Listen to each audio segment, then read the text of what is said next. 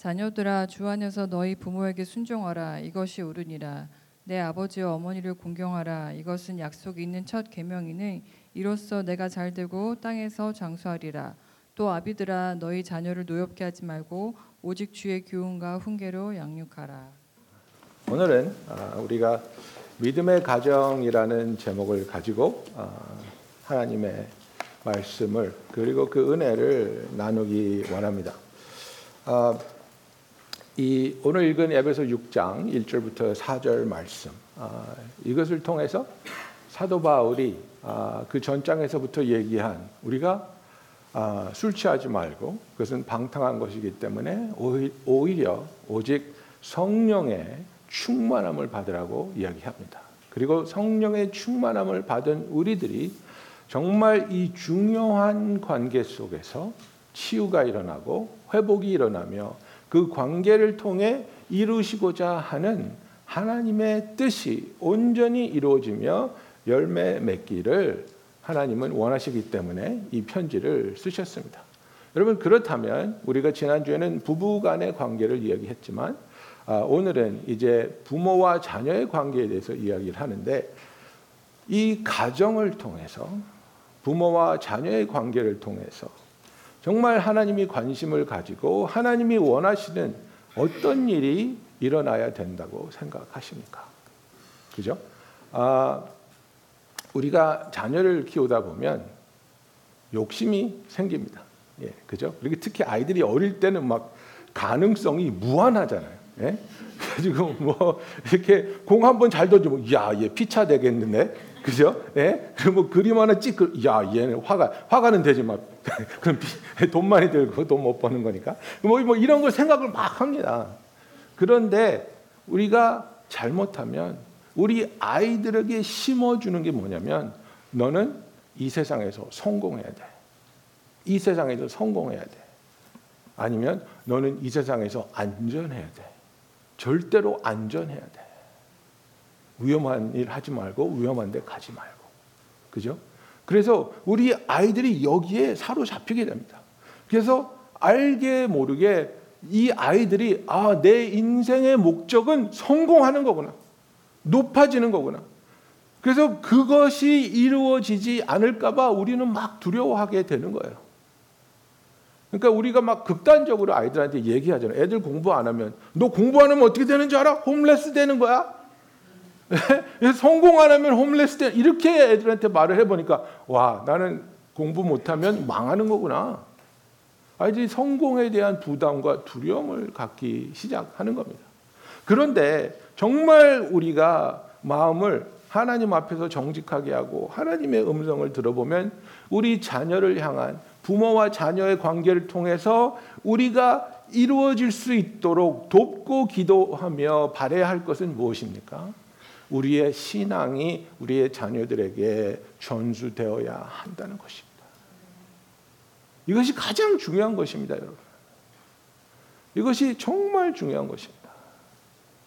그래서 우리 아이들이 컸을 때에 성공을 위해서 어떤 일도 거리끼지 않고 할 수 있는 사람이 되는 게 아니라 하나님을 위해서 어떠한 희생도 감내할 수 있는 흔들리지 않는 신앙이 있어야 된다는 겁니다. 제가 약간 부끄럽지만 재밌는 얘기 해드릴까요? 지난주에 우리 큰아들이 연락이 왔어요. 이제 주니어가 됐으니까 이제 뭐 잡페어도 하고 인턴십도 하, 그런 거 이제 어, 인터뷰도 하고 뭐 그러나 봐요. 그래서 뭐 어디 회사랑 인터뷰를 했는데 자기를 잘 봤대요. 그래가지고 팔로업 인터뷰를 이제 잡자고 그래서 시간이 왔는데 아, 얘가 그 크리스천 펠로십에서 소그룹을 인도하는데 소그룹을 인도하게 된 그날이에요. 예? 아빠 어떻게 하지? 나 말이 여기까지 올라왔어요. 당연히 소그룹을 취소하고 당연히 인터뷰를 가야지 이놈아. 말이 여기까지 올라왔는데 하나님의 마음이 그게 아닐 것 같은 거예요. 근데 욕심이 있으니까 그 말을 못 해주겠어요. 그래가지고 그래 너는 어떻게 생각하는데? 그러니까 시간을 조정해 달라고 부탁하고 시간이 조정 안 된다 그러면 인터뷰 못 가야지. 뭐. 너무 마음이 야 이 녀석이 신앙이 있구나. 이 녀석이 정말 하나님을 위해서 희생을 치른다는 것이 무엇인지 어렴풋이 깨달아 가고 있구나라는 것을 제가 깨닫는 거예요. 예. 그래서 정말 아비의 내 마음도 그 질문을 들었을 때 튀어나오려고 한 말은 당연히 인터뷰 가야지. 이거였어요, 여러분. 근데 그게 아니잖아요. 그게 아니잖아요. 정말 내가 하나님 안에서 하나님의 사랑을 체험하고 하나님이 나를 용서해 주시고 나를 치유해 주시고 나를 회복시켜 주심으로 정말 나와 가장 가까운 내 배우자와의 관계가 치유되고 회복되고 그리고 내 가정이라는 정말 가장 사회적으로 기본적인 그 유닛 안에서 그 관계들이 회복되고 치유되어야 하는데 하나님께서는 이것을 위해서 자녀들에게는 주 안에서 부모에게 순종하라, 내 아버지와 어머니를 공경하라 이렇게 말씀하시면서 그 관계가 개선되기를 원하시고 또 부모들에게는 너희의 자녀를 노엽게 하지 말고 주의 교훈과 훈계로 양육해서 정말 거기에 온전한 치유와 회복이 일어나는 관계를 우리가 계속해서 하나님 안에서 지켜 나가야 되는데 우리의 욕심 그리고 우리의 자존심 그리고 우리의 무지 때문에 이런 관계들이 계속해서 망가진다는 겁니다. 여러분 이렇게 생각하시면 절대로 안 됩니다. 나와 내 부모님과의 관계는 끝났어. 소망이 없어. 그러나 나는 내 자식한테는 잘할 거야. 여러분 우리는 하늘에서 뚝 떨어진 사람들이 아닙니다. 부모님을 통해서 태어났습니다. 그리고 그 부모님들이 완벽하지 못하신 분이지만 그리고 하자도 있고 실수도 하셨겠지만 하나님께서 우리에게 주시는 소망은 무엇입니까? 그렇게 나를 아프게 하고 나를 힘들게 하셨던 부모님일지라도 그런 부모님을 만났다 할지라도 나는 거기에서 용서가 있고 화해가 있고 치유가 있게 됨을 하나님 안에서 믿고 소망하며 그것을 위해 나아가야 한다는 사실입니다. 여기 보면 자녀들아 주 안에서 너희 부모에게 순종하라 이것이 옳으니라 이렇게 말하고 있습니다. 예, children obey your parents in the Lord 이렇게 돼 있죠. 주 안에서라고 합니다. 그러면 이 주 안에서 이렇게 하라는 것이 무엇입니까? 그러면 우리는 쉽게 이렇게 생각할 수 있습니다. 아, 하나님의 뜻을 거스르지 않는 한도 안에서 내가 주님, 아, 우리 부모님께 순종할 수 있다. 그러니까 부모님이 야 나가서 은행 털어서 돈 가져와, 뭐 교회 나가지 마, 뭐 이런 거를 부탁하신다면 이거는 주 안에 일어나서는 안 되는 일이기 때문에 거부할 수 있고 그러나 주 안에 있는 일이라면 내가 순종해야 되겠다. 우리 이렇게 생각할 수 있습니다. 그리고 그게 틀린 게 아닙니다. 맞습니다. 그죠? 우리가 부모님께 순종하는데 부모님이 하나님의 뜻에 거슬리는 것을 요구할 때 우리는 거기에 순종할 필요는 없죠. 그런데 더 깊은 의미는 무엇이냐면 우리가 부모님께 순종할 능력이 없다는 것을 이야기합니다. 내가 그러니까 여러분들은 어떤 부모님을 만나셨는지 모르겠어요. 그러니까 어떤 분들은 너무나 좋으신 부모님, 너무나 사랑하고 너무나 존경하는 부모님 밑에서 자란 그런 축복받은 부모님이 계시고 어떤 분들은 정말 부모님 아래에서 힘든 나날을 지내신 분들도 계십니다. 그래서 정말 그런 힘든 과정을 겪은 분한테 너희 부모님께 순종하라 이 말을 하면 이게 너무 힘들고 너무 아픈 거예요. 내가 아버지를 어떻게 아버지께 순종할 수 있습니까? 그분이 나에게 얼마나 큰 상처를 주셨는데 내가 어떻게 순종할 수 있겠습니까? 주 안에서. 주님이 주시는 은혜와 자비와 용서를 생각할 때, 주님이 죄인이었던 나를 사랑해 주신 그 사랑을 생각할 때에 완벽하지 못한 부모님이지만 그 주님의 사랑 안에서 우리가 부모님께 순종하며 그분들을 공경할 수 있는 하나님의 놀라운 은혜와 역사가 일어날 줄로 믿습니다. 여러분, 우리가 절대로 포기해서는 안 되는 것, 가족의 관계 속에서 포기해서는 안 되는 것 두 가지가 있습니다. 하나는 우리의 가족들을 위한 구원의 기도입니다. 여러분들 우리의 삶에 예수를 안 믿는 가족들이 있을 수 있습니다. 그런데 내가 몇 번 얘기해 봤는데 씨도 안 맥히고 정말 말을 안 들어요. 그러면 이 사람은 이런 사람인가 보다 하고 포기하시겠습니까? 끝까지 기도하시기 바랍니다. 끝까지 바라며 끝까지 믿으며 소망하며 하나님께 부르짖을 수 있는 그 믿음으로 나아가기를 예수님의 이름으로 축원합니다. 두 번째는 우리가 가족 간의 관계, 특히 부모님과 나와의 관계, 나와 자녀와의 관계, 나와 배우자의 관계에 있어서 여러분 하나님께서는 그 관계가 아무리 아프고 망가졌다 할지라도 치유하실 수 있고 회복시켜 주실 수 있습니다. 이것을 우리는 믿고 하나님께 나아가야 하는 것입니다. 그래서 우리의 삶에 있어서 아 하나님이 나한테 부모님께 순종하라 그러고 어, 부모님을 공경하라 honor your mother and father 이렇게 하는데 이것이 정말 나에게 힘들게 느껴지고 불가능하게 느껴진다 할지라도 내 힘으로 내 노력으로 내 의가 아니라 나는 할 수 없음을 하나님께 고백하지만 예수 그리스도 안에서 주님 안에서 내가 이것이 이루어지게 하여 주시옵소서. 겸손한 마음으로 주님 앞에 나아가는 저와 여러분이 되기를 예수님의 이름으로 축원합니다. 여러분 내 힘으로 나를 힘들게 하고 아프게 한 사람을 어떻게 사랑할 수 있습니까?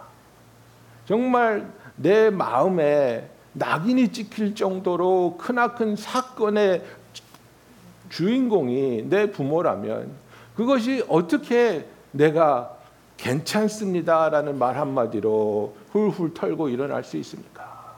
하나님이 만져주시고 하나님이 그곳을 치유하여 주시며 거기서 회복이 일어나게 해야 하는 겁니다.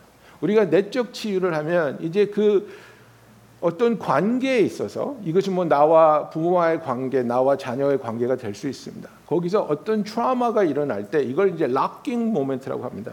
이 락킹 모멘트는 그 시간에 일어난 일 때문에 내가 받고 느낀 감정이 굳어져서 거기서 앞으로 나아가지 못하고 성장하지 못하는 거예요.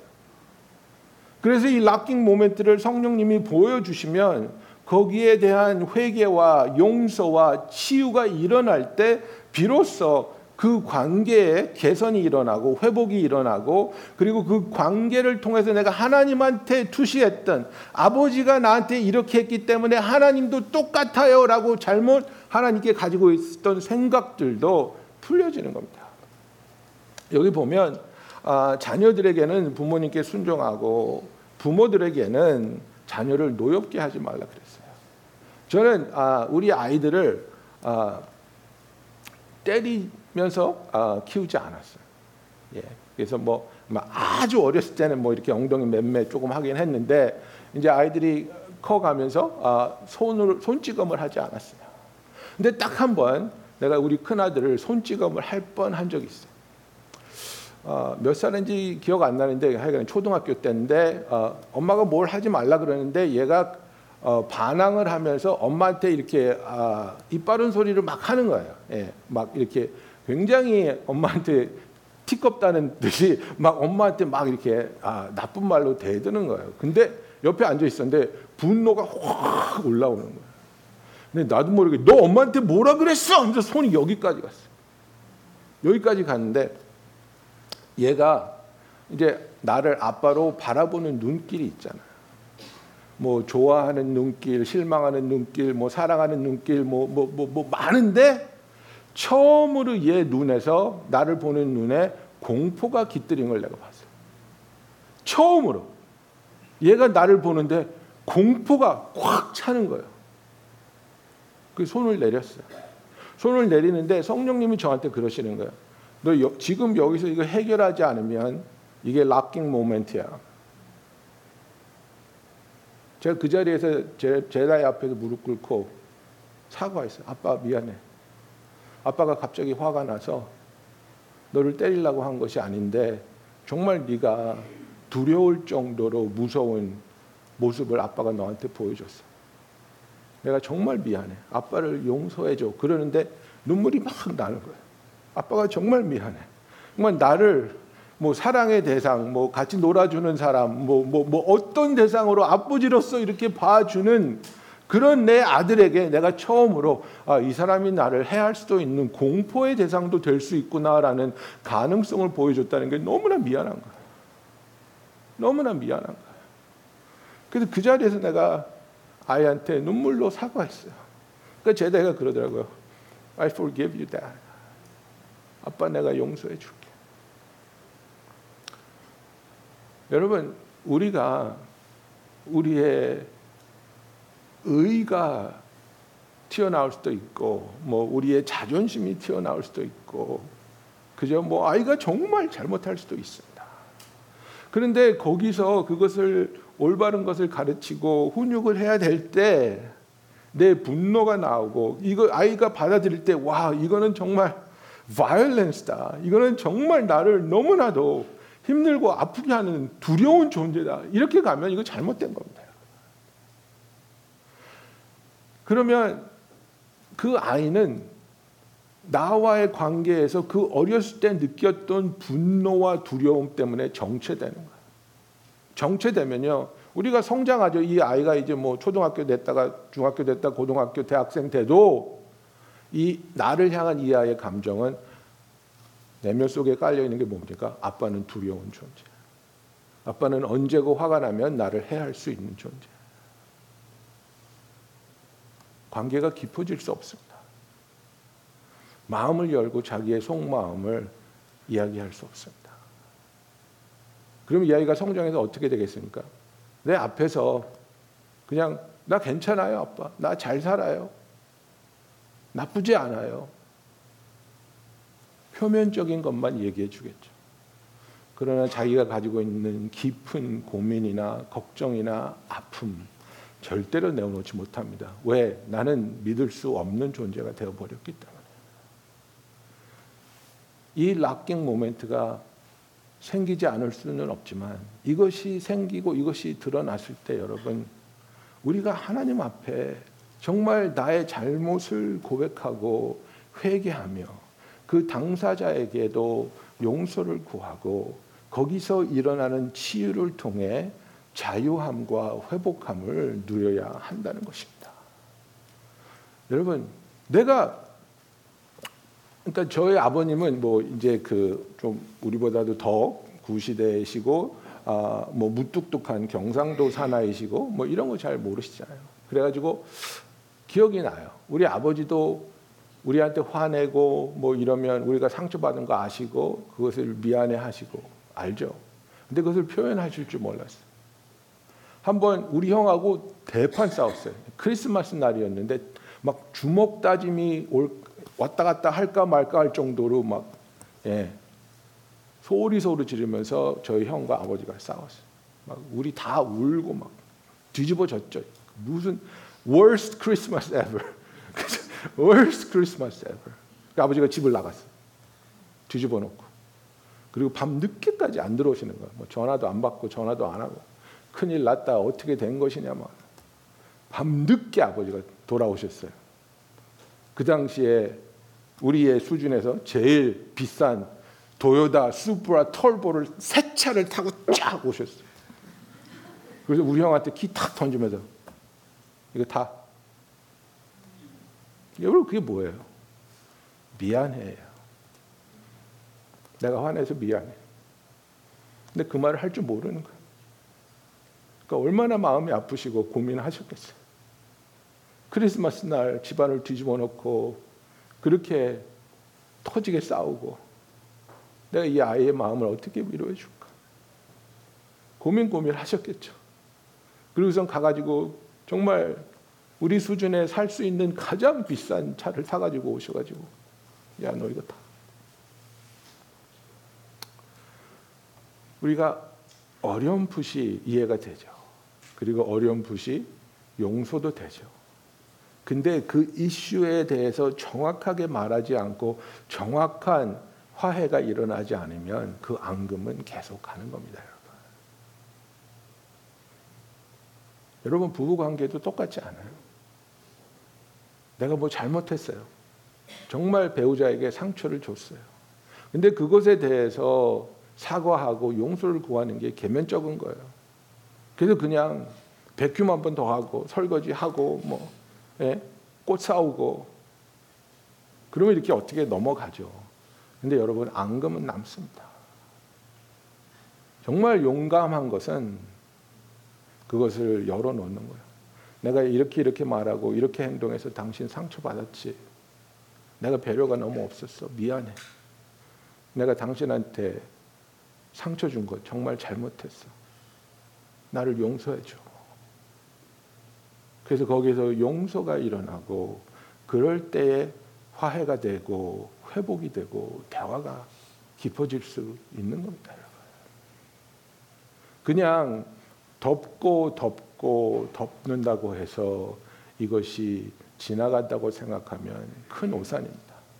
여러분 우리의 기억력은 희미해질지 모르지만 그 사건 당시에 느꼈던 숨겨놓은 묻어놓은 감정은 절대로 없어지지 않습니다.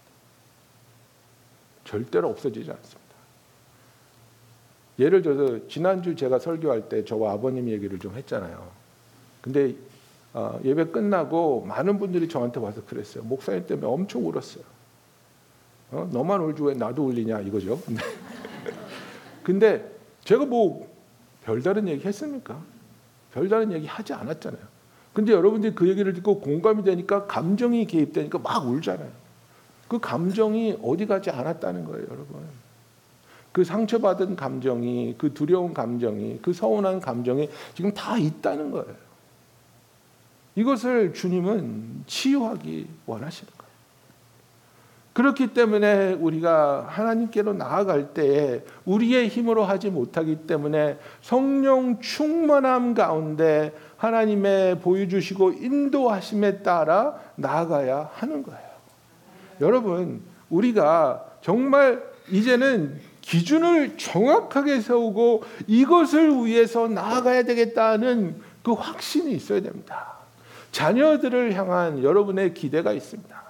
자녀들을 향한 여러분의 바램이 있습니다. 근데 그것이 세상적인 성공, 세상에서 두드러지고 뛰어남, 이런 쪽으로 계속 자녀를 밀게 되면 자녀들은 오히려 위축되고 그리고 그 성공을 위해서 어떠한 일도 서슴치 않고 나의 신앙을 저버리는 일조차도 서슴치 않고 하게 되는 정말 하나님과의 관계가 망가져가는 아이들을 만들 수 있다는 것입니다. 여러분, 우리가 깨달아야 할 것은 무엇입니까? 주님이 왜 나를 부르시고 주님이 왜 나를 구원하셨으며 나에게 맡겨준 사명이 무언지를 정확하게 깨달아야 된다는 겁니다. 그래서 그 우리가 왜 존재하는가? existential purpose. 내가 존재하는 이유. 내가 무엇을 위해서 창조되었고 무엇을 위해서 구속받았으며 무엇을 위해서 구원받아 하나님의 자녀가 되었는지 그것을 깨달아야 나의 존재의 이유와 가치가 확실하게 설립된다는 것입니다, 여러분. 여러분의 소중한 자녀들이 단순히 이 세상에서 좋은 직장 갖고 월급 잘 받기 위해서 창조되고 부르심을 받았다고 생각하십니까? 아니지 않습니까?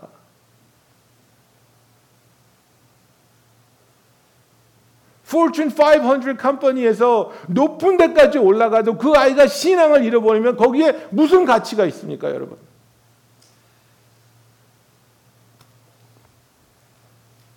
주님이 우리에게 말씀하십니다. 요한복음 15장 16절에 보면 너희가 나를 택한 것이 아니요 내가 너희를 택하여 세웠나니 이는 너희로 가서 열매를 맺게 하고 너희 열매가 항상 있게 하여 내 이름으로 아버지께 무엇을 구하든지 다 받게 하려 함이라고 예수님이 말하고 있습니다. 이것이 우리의 창조된 이유요, 존재의 이유요, 우리의 삶의 가치를 말하고 있는 겁니다. 우리가 하나님의 손에 창조된 바 되었고 하나님이 우리를 어떤 목적을 가지고 우리를 택하시고 불러 주셨습니다. 그 목적이 무엇입니까? 우리의 삶을 통해서 하나님의 영광이 드러나고 하나님의 뜻이 이루어지는 선하고 아름다운 열매가 풍성하게 영원한 가치를 가지고 항상 있게 될 때에 예수님이 뭐라고 말씀하십니까?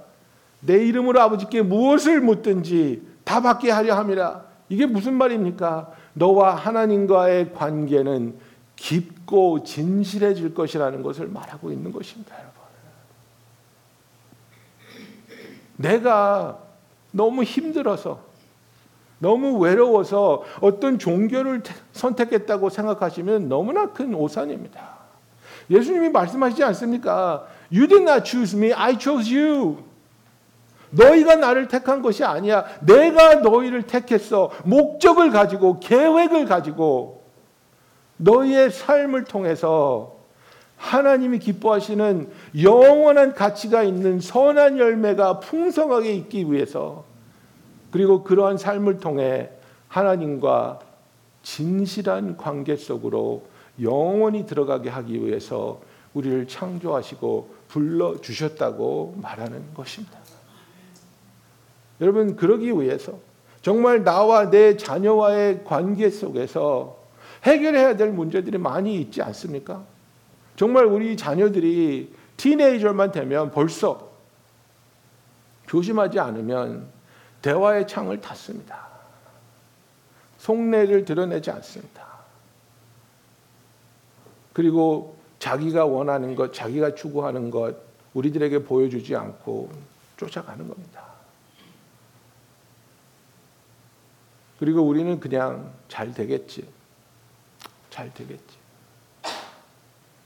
여러분, 이렇게 안일하게 우리의 자녀를 키울 수 없습니다. 지금 크리스천 홈에서 자란 아이들이 대학교 가면 교회를 안 나가는 퍼센테이지가 90%입니다. 여러분.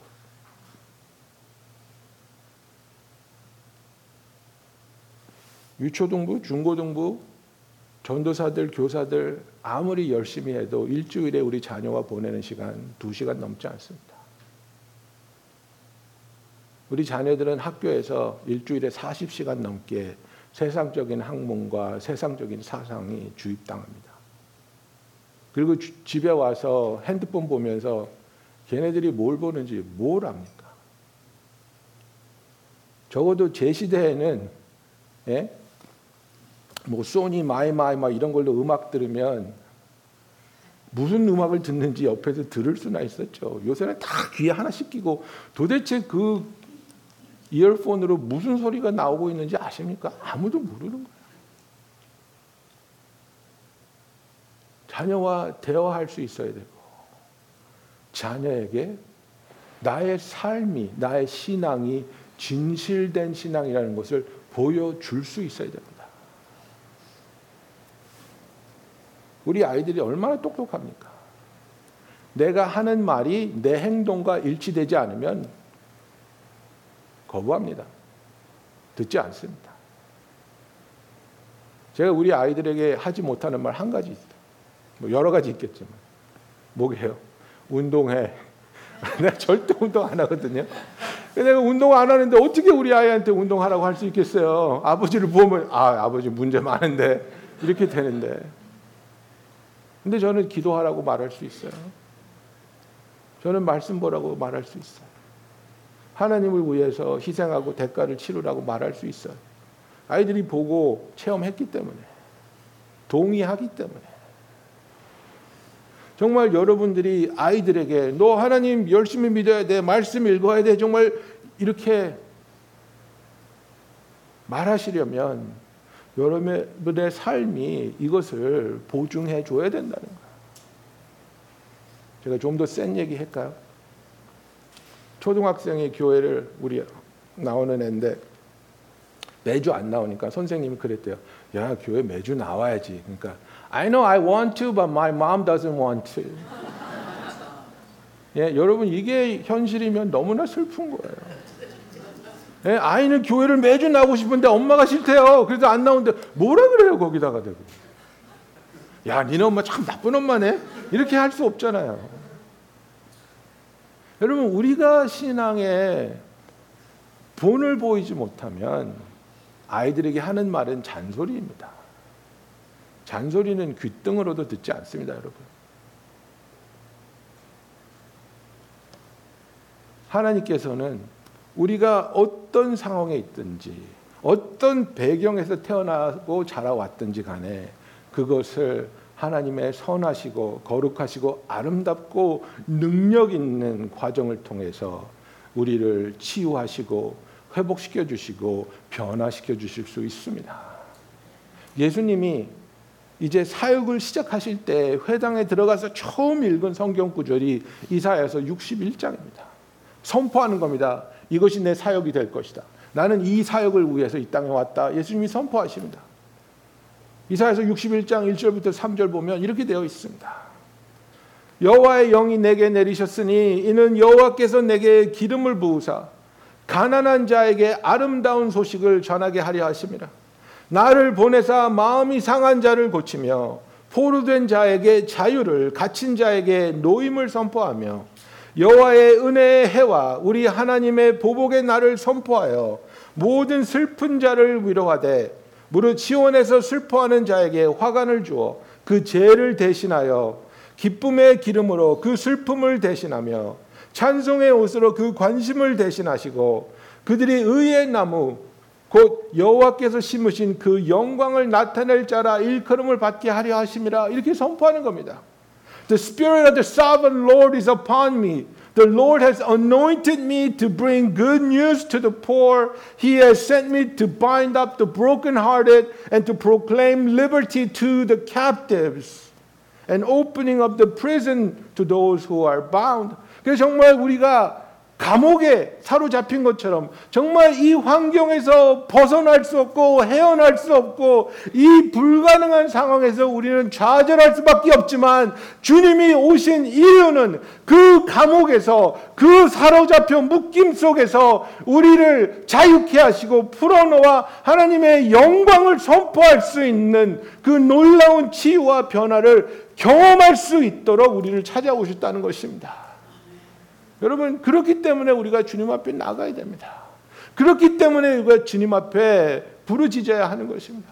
그렇기 때문에 우리가 주님을 붙잡고 주님 나의 힘으로 나의 열심으로 나의 의로는 할 수 없사오니 예수 그리스도 안에서 in the Lord Jesus Christ 내가 부모님을 순종하고 공경하며 내 자녀들을 하나님의 진리와 말씀으로 은혜로 양육할 때에 우리의 가정에서 믿음이 계속해서 우리의 후손들에게 전달되고 우리의 삶 가운데 가장 명확하게 드러나는 것은 세상적으로 어떤 성공을 이루었다는 것보다 이 가정에는 하나님을 향한 사랑과 하나님을 향한 예배와 하나님을 향한 열정이 대대로 내려오고 있다는 그 간증을 하나님께 드릴 수 있는 저와 여러분이 되기를 예수님의 이름으로 축원합니다. 여러분 이것을 위해서 정말 우리가 하나님께 기도하며 성령 충만한 자들이 되기를 원합니다.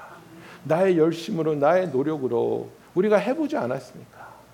그런데 안 되지 않아요. 하나님 내 힘으로 내 열심으로 안 됩니다. 내 혈기를 다스리지도 못하면서 때로는 내 혈기를 내가 다스리지 못해서 나의 분노와 나의 서러움을 내 자녀에게 전가하면서 우리가 어떻게 내가 조금만 더 열심히 하면 상황이 나아질 거라고 기대할 수 있습니까? 내가 할 수 없는 것을 하나님께 고하고 인정하며 내가 할 수 없는 부분을 하나님의 능력과 사랑과 도우심으로 그분이 우리를 새롭게 하시고 그분이 우리를 치유하시며 그분이 우리를 자유케 하시는 그리하여 정말 근본적인 치유가 이루어지며 숨뿌리가 뽑혀 나가며 우리가 예수 그리스도 안에서 참 소망을 가지고 우리 가정이 한 가정이 되고 한 마음으로 주를 사랑하며 주를 예배하며 섬기는 가정이 되기를 예수님의 이름으로 축원합니다. 기도하겠습니다.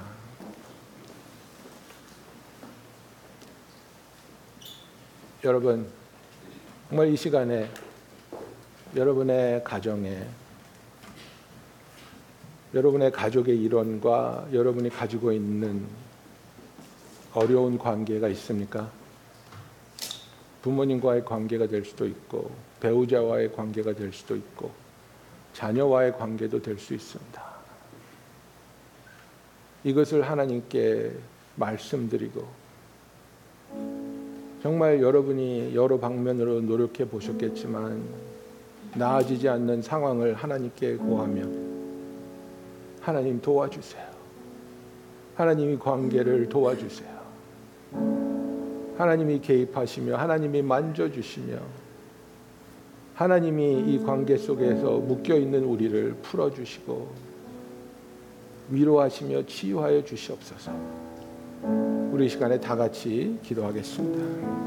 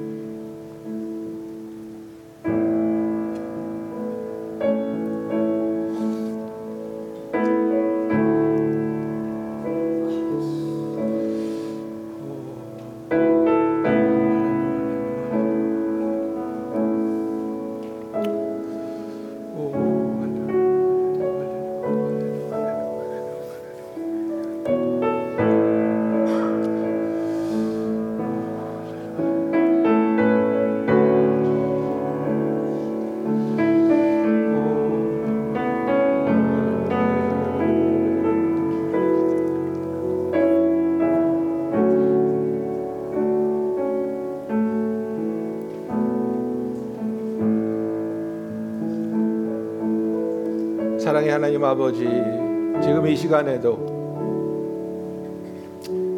어렵거나 망가졌다고 느껴지는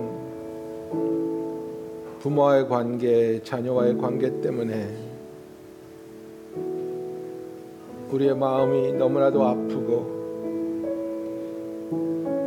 정말 이 상황이 바뀔 수 있을까? 좋아질 수 있을까? 상상만 해봐도 마음이 답답해지고 두려운 부분이 있는 것을 고백합니다. 하나님, 우리가 사랑하면서도 서로에게 그 사랑을 온전히 전해주지 못하고 미안한 마음이 있어도 온전한 사과를 하지 못하며 사랑함에도 불구하고 서로에게 상처를 주면서 힘들어하고 있는 그런 관계들이 있습니다. 사랑의 주님, 이 관계를 치유하시며 이 묶임 속에서 우리를 자유케 하기 위하여 주님이 오셨음을 믿습니다. 내 마음에 있는 이 응어리진 상처를 주께 고할 때, 또 미워하고 원망했던 자신을 주께 고하며 회개할 때, 또 나에게 상처 주었던 그 사람을 예수님의 사랑으로 용서할 때, 참된 용서가, 참된 화해가, 참된 치유가 일어나게 하여 주시옵소서. 주님이 개입하실 때에 우리의 가정에 나와 내 가족 간의 관계에 놀라운 치유와 회복이 일어날 수 있음을 믿고 소망하며 주께 고하는 우리들이 되게 하여 주시옵소서. 우리의 치유되며 변화되는 삶을 보며 오직 주님이 영광 받으시옵소서. 예수님의 이름으로 기도하였습니다. 아멘.